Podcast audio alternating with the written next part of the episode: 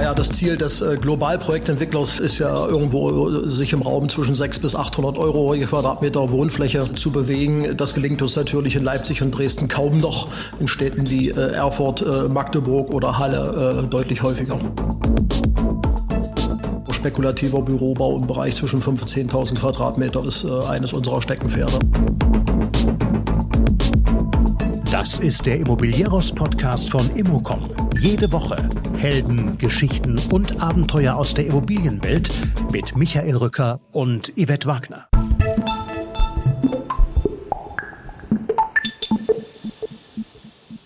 Till Schwertfeger ist Vorstand der AOC Immobilien AG mit Firmensitz in Magdeburg. Lange Zeit unter dem Radar ist die AOC binnen kurzen rasant zu einem großen inhabergeführten Immobilienentwickler, auf jeden Fall zu einem der größten inhabergeführten Entwickler auf dem ostdeutschen Immobilienmarkt herangewachsen. AOC verfügt aktuell über eine Projektpipeline im mittleren dreistelligen Millionenbereich und zwar nahezu ausschließlich mit Projekten in Ost- bzw. Mitteldeutschland. Auffällig dabei, AOC bespielt nicht nur die hinlänglich bekannten B-Städte Dresden und Leipzig, auch Standorte wie Magdeburg, Erfurt und Halle sind im Fokus von AOC.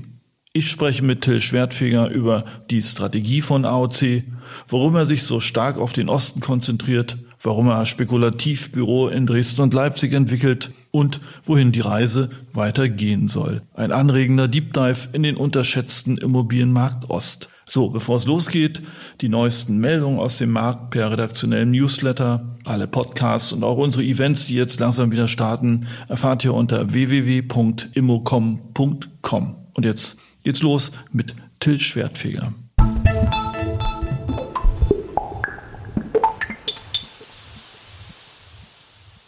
Der Schwertfeger, die AOC hat man lange Zeit, obwohl sie schon lange existiert, nicht so richtig wahrgenommen. Äh, sie war lange unterm Radar.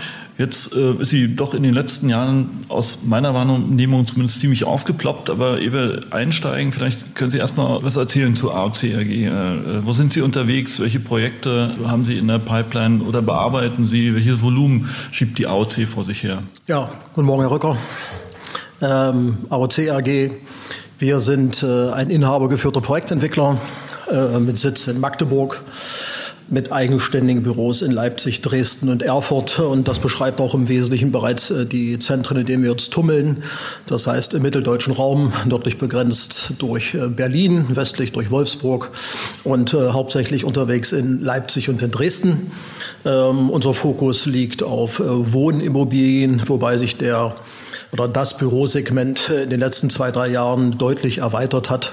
Ähm, wir beplanen Grundstücke, wir entwickeln die Grundstücke, äh, wir verkaufen Objekte immer nur global via Forward Deal und bauen die dann tatsächlich auch fertig.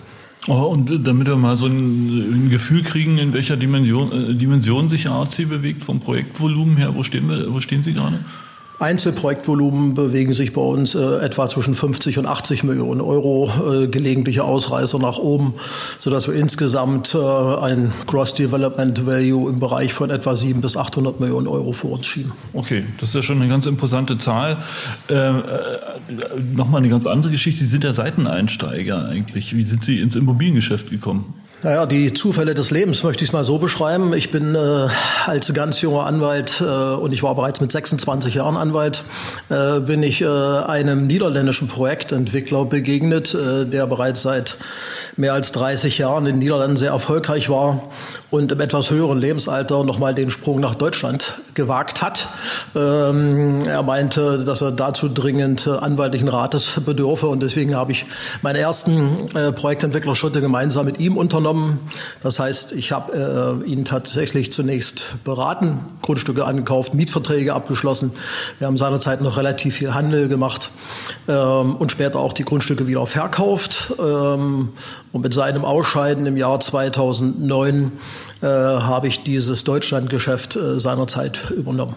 Okay, aber jetzt äh, mal, ich hatte ja eingangs gesagt, Sie sind oder Sie hatten gesagt, in, sind in Mitteldeutschland unterwegs mit einem starken ostdeutschen Schwerpunkt. Ähm, warum Schwerpunkt Ostdeutschland? Was macht den Standort Ostdeutschland aus Ihrer Sicht so interessant, dass Sie sich hauptsächlich hier äh, fokussieren? Auch der ostdeutsche Standort verfügt aus meiner Sicht der Dinge über prosperierende Regionen. Äh, wenn man etwa Leipzig und Dresden sieht, das heißt die beiden Städte, in denen wir uns hauptsächlich tummeln, äh, haben wir doch in den letzten äh, vier, fünf Jahren deutliche Wachstumsquoten gesehen, was Einwohner angeht, was Kaufkraft angeht und insbesondere eine deutliche oder eine deutliche Nachfragesteigerung im Hinblick auf Wohnimmobilien durch institutionelle Endinvestoren. Das heißt, unser Kerngeschäft floriert in diesen Märkten sehr gut. Ähm, Sie sind ja nun auch, äh, ich sag mal, als Leipzig-Dresden B-Städte, ganz klar, ja, kommen wir noch drauf, aber Sie sind auch in C-Städten unterwegs, sowas wie Erfurt, Halle oder, oder Magdeburg. Äh, sind das genauso sichere Kandidaten wie Dresden und Leipzig?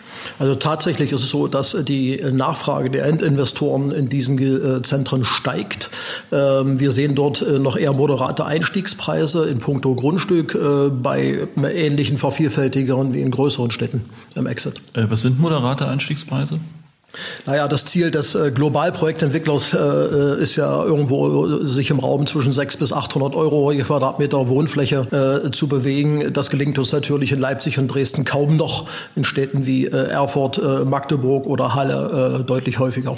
Und jetzt mal, ne, also wie man Dresden oder Leipzig verkauft, das ist klar, ja, aber wie, wie verkauft man Magdeburg, Erfurt oder Halle? Was ist der USP? Also welche Story erzählen Sie Ihren Investoren bei solchen Städten? dass auch diese Städte einen äh, stabilen äh, Wohnimmobilienmarkt äh, aufweisen. Das heißt, am Ende des Tages sehen wir dort Vervielfältiger, die höchstens ein bis zwei Faktoren unter Leipzig oder Dresden liegen.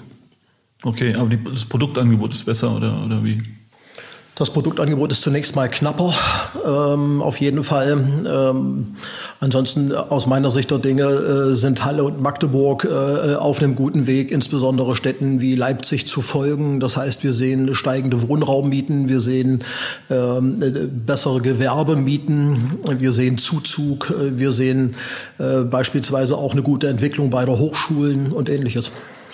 Und äh, nochmal kurz ein äh, Ruderschlag zurück. Vervielfältiger, mit welchem Vervielfältiger äh, kann man so ein Objekt aus Halle oder Magdeburg platzieren? Ich denke, dass wir ähm, in Halle, Magdeburg äh, irgendwo im Bereich zwischen 26 und 27-fach erzielen und das liegt halt dann in Leipzig oder Dresden gerne noch mal bei 28 bis 29-fach auf eine ortsübliche Miete. Und äh, sagen wir mal, die, die Preise sind ja die eine äh, Situation, aber wir erleben ja gerade in den A- und B-Standorten, dass es immer, äh, sagen wir mal, stärkere Widerstände oder ein zäheres äh, Handeln seitens der Verwaltung ähm, gibt. Äh, sind diese Rahmenbedingungen in C-Städten noch besser oder ist es eigentlich egal, wo sie hingehen?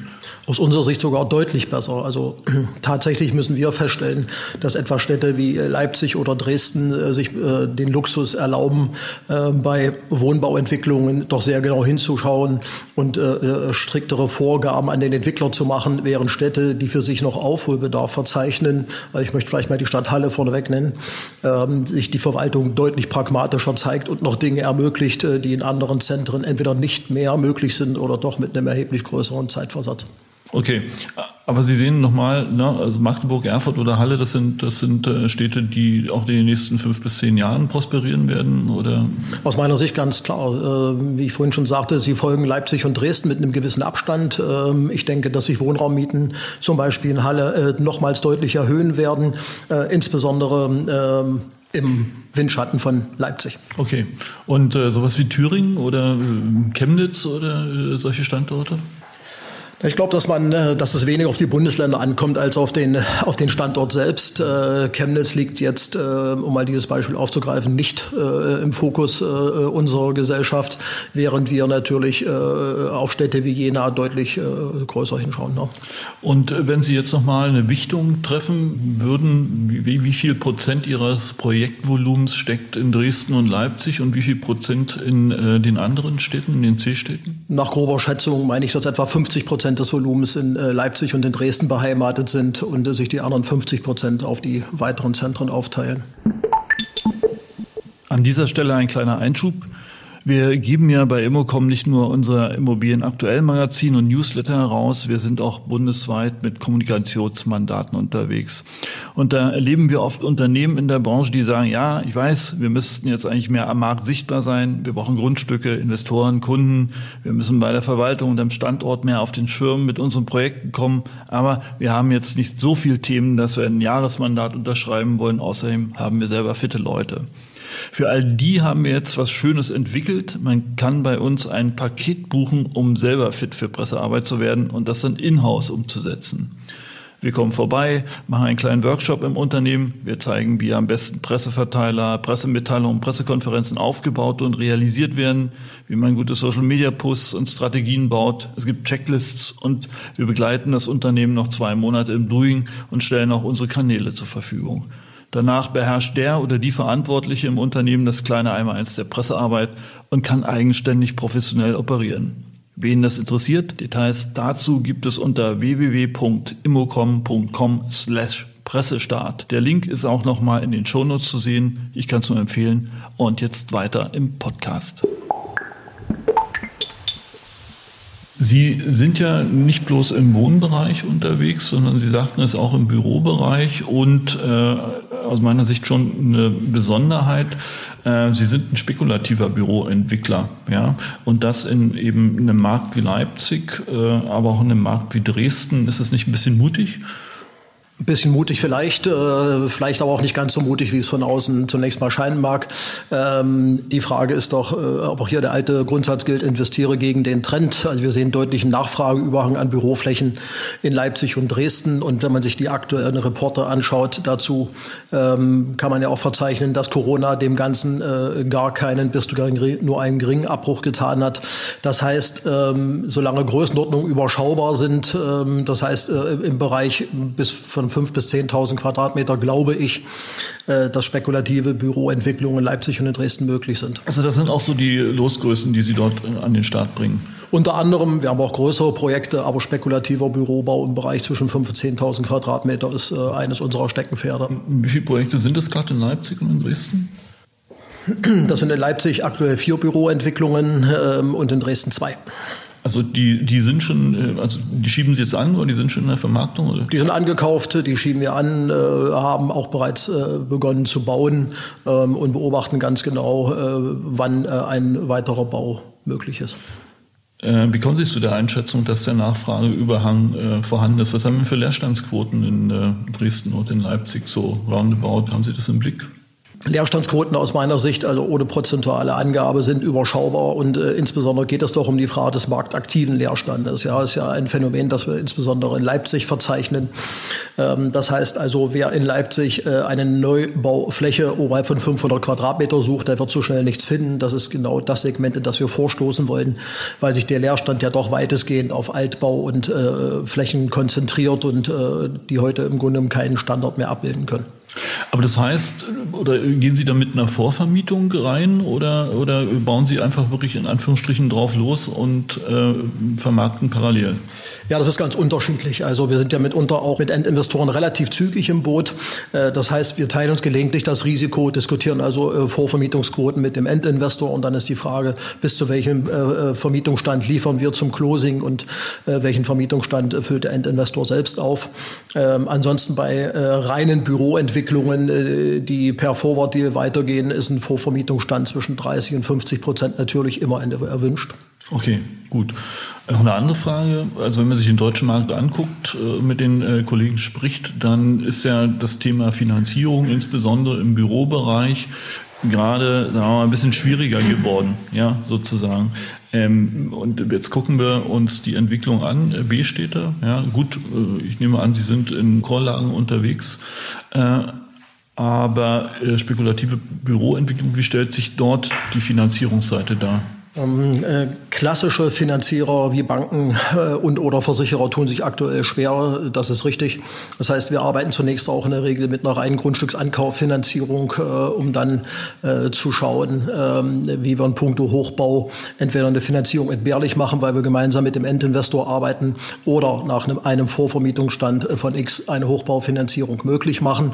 Im Übrigen gilt aber, dass ich glaube, der Finanzierungsanteil klassischer Finanzierer deutlich zurückgeht äh, nachdem äh, nun andere Marktteilnehmer den äh, Finanzierungsmarkt für sich auch entdeckt haben. Also das trifft auf A und C sozusagen voll und ganz zu, diese, die, die, diese Abbildung dieser Tendenz. Das trifft auf AOC voll und ganz zu, ja. Eine andere Frage, die das Ganze ja nicht ganz einfach macht, insbesondere im Bereich Büroentwicklung eben, ist ja der Shift, der sich angenommen oder tatsächlich in der Büronutzung, im, äh, ich sag mal, im, in der Veränderung der Arbeitskultur vollzieht. Ähm, entwickeln Sie genau in diesen Markt eben spekulativ diese Objekte hinein? Wird Ihnen da nicht ein bisschen Angst und Bange, dass äh, demnächst die Nachfrage nach den Flächen um 20 oder 30 Prozent einbricht, weil die Menschen im Homeoffice sitzen und vor, ich sag mal, dem Kamin in den Laptop klackern? Ich glaube, äh, zweierlei Dinge an der Stelle. Äh, zunächst investieren wir äh, in puncto Büro, insbesondere spekulativ Büro, tatsächlich an den Standorten, äh, die schon vor Corona einen deutlichen Nachfrageüberhang aufgewiesen haben und für die wir, ich möchte hier für Leipzig und Dresden sprechen, auch äh, jetzt feststellen können, dass dieser Nachfrageüberhang nach wie vor besteht. Das heißt, sollte der sich in einem Bereich zwischen 10 und 20 Prozent äh, seine Spuren hinterlassen und dort entsprechend zurückgehen, ähm, ähm, dann äh, glaube ich, dass trotzdem nach wie vor äh, äh, zu wenig Fläche da ist, um äh, das äh, Thema Büro zu bedienen. Andererseits Thema moderne Arbeitswelten. An der Stelle glauben wir, äh, dass Corona eher ein Brandbeschleuniger einer Tendenz war, die sich schon vorher abgezeichnet hat. Also die Veränderung der Arbeitswelten ist ja kein Thema, was aus Corona geboren wurde. Ähm, da bemerken wir schon Veränderungen. Ähm, großer Slogan, wie wird das Büro der Zukunft aussehen? Sicherlich anders als vor 20 Jahren die alte Diskussion nur Zellenbüro oder nur Großraum ist aus unserer Sicht mittlerweile obsolet. Äh, ich glaube, ähm, da ist das Thema Flexibilität das Größte, was man äh, aktuell auf dem Zettel haben sollte. Und im Übrigen gilt, äh, dass sich beispielsweise Gemeinschaftsflächen deutlich erhöht haben in den Büros. Das heißt, das Büro ist also oder wird sich mehr zu einem Ort entwickeln, wo die Leute sich abstimmen können, unterhalten können, treffen können, sich austauschen können. Dieses sogenannte Socializing, also all das, was jetzt in äh, 15 Monaten Homeoffice verloren gegangen ist, das wollen wir in die neuen Büros zurückbringen. Also das heißt, Sie haben äh, jetzt in den letzten 12, äh, 15 Monaten auch konzeptionell reagiert äh, in der Entwicklung der, der äh, Bürogebäude, ist es so? Hm, absolut. Also ähm, ich habe ja äh, vor längerer Zeit auch mal einen kleinen Vortrag halten dürfen zu dem Thema, das Büro ist nicht tot. Den Slogan vertrete ich natürlich auch nach wie vor. Ähm, wir sehen also, wie eben beschrieben, Thema Flexibilität, äh, äh, ob das die letzte Pandemie war, äh, wissen wir alle nicht. Das heißt, dem heutigen Büromieter muss möglich sein, ein Großraumbüro mit wenigen Handgriffen innerhalb weniger Stunden in Zellenbüros zu verwandeln okay. oder umgedreht. und im Übrigen, wenn man unser, unsere Büros in Magdeburg oder Leipzig insbesondere sieht, ähm, dann sind die heute schon so ausgestattet, dass es größere Begegnungsbereiche gibt, ähm, um dieses Thema Socializing besser bespielen zu können. Äh, insbesondere für äh, mein Business kann ich sagen, dass sich äh, Menschen äh, miteinander austauschen wollen im Büro. Die Abarbeitung einer Studie gelingt selbstverständlich auch mal von zu Hause, auch mal vom Schreibtisch. Ähm, keine Frage, aber wir wollen uns ja miteinander austauschen und wollen äh, gemeinsam Ideen entwickeln. Und das, glaube ich, äh, ist nur im Büro möglich. Aber das heißt tatsächlich, ne, die Büros, die Sie jetzt bauen, sind so eingerichtet, dass ich morgens entscheiden kann, ich will jetzt mit meinen Kollegen zusammensitzen, dann schiebe ich die, die, die Wand beiseite und dann äh, geht es so, oder wie? Genau, das ist die grundsätzliche Idee, die dahinter steckt, äh, dass wir dieses Maß an Flexibilität ermöglichen.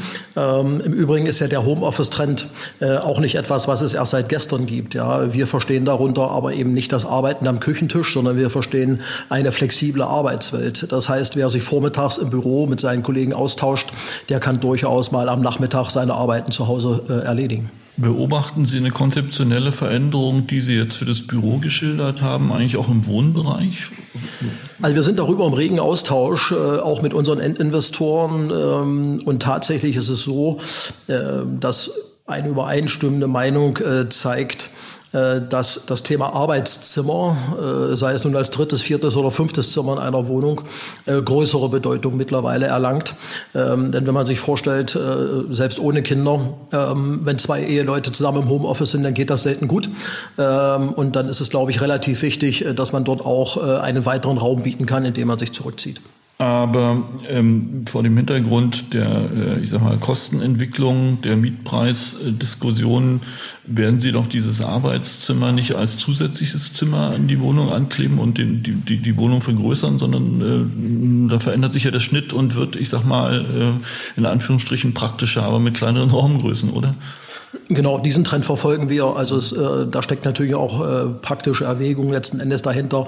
Ähm, äh, das kann ja durchaus ein Raum sein, den man notwendigerweise mal als Büro nutzen kann, aber natürlich der auch für andere Zwecke.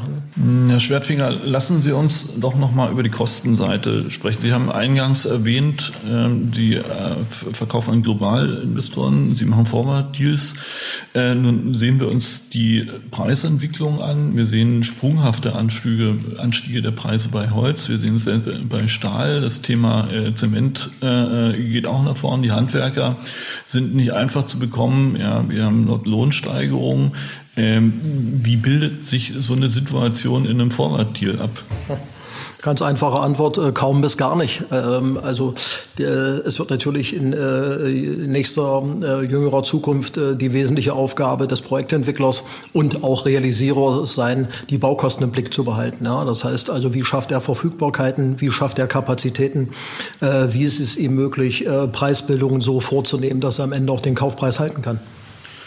Kann man solche Preise indexieren? Dann, äh, dann äh, Käufer mit? Äh, ein, ein interessanter Ansatz.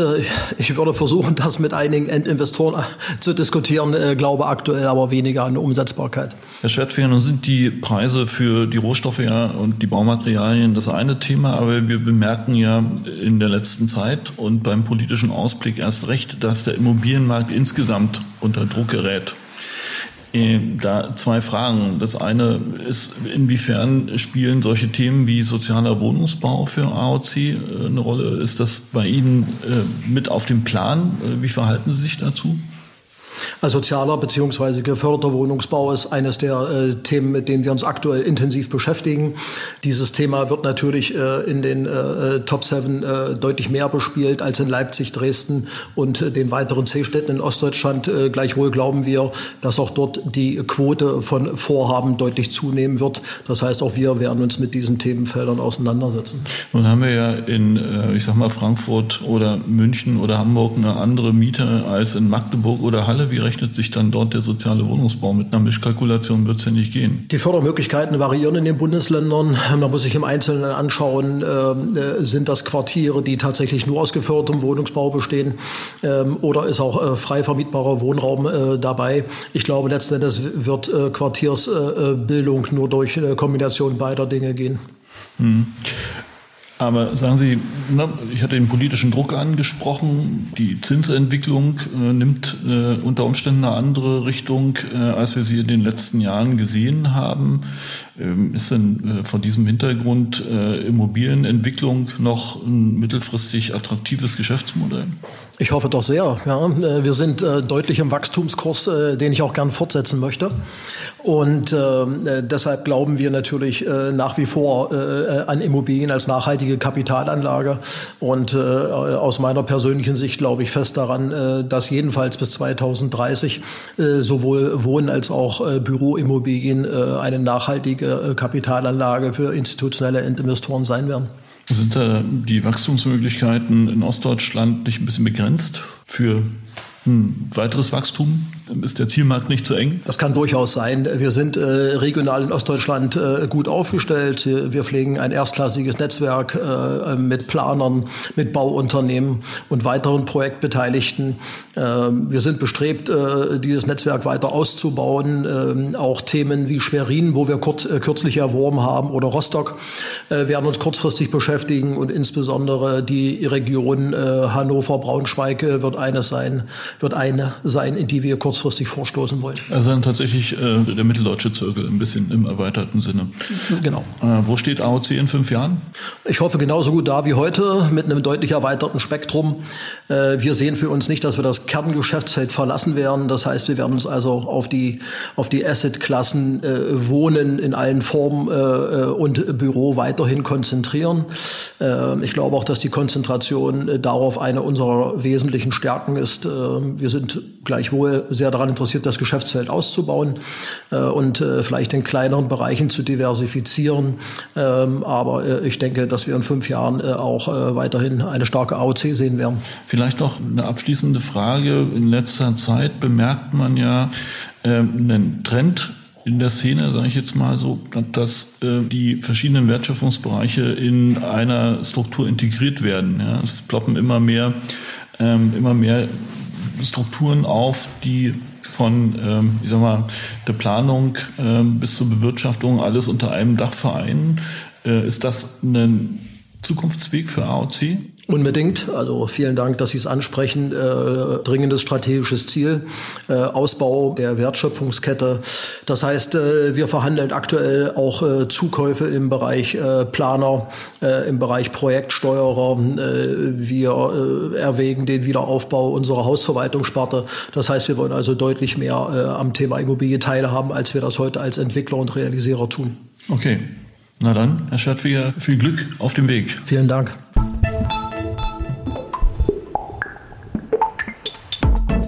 Das war der Immobilieros Podcast. Alle Folgen finden Sie unter www.immobilieros.de und überall dort, wo man Podcasts hören kann. Aktuelle News aus der Immobilienbranche gibt es unter www.immocom.com.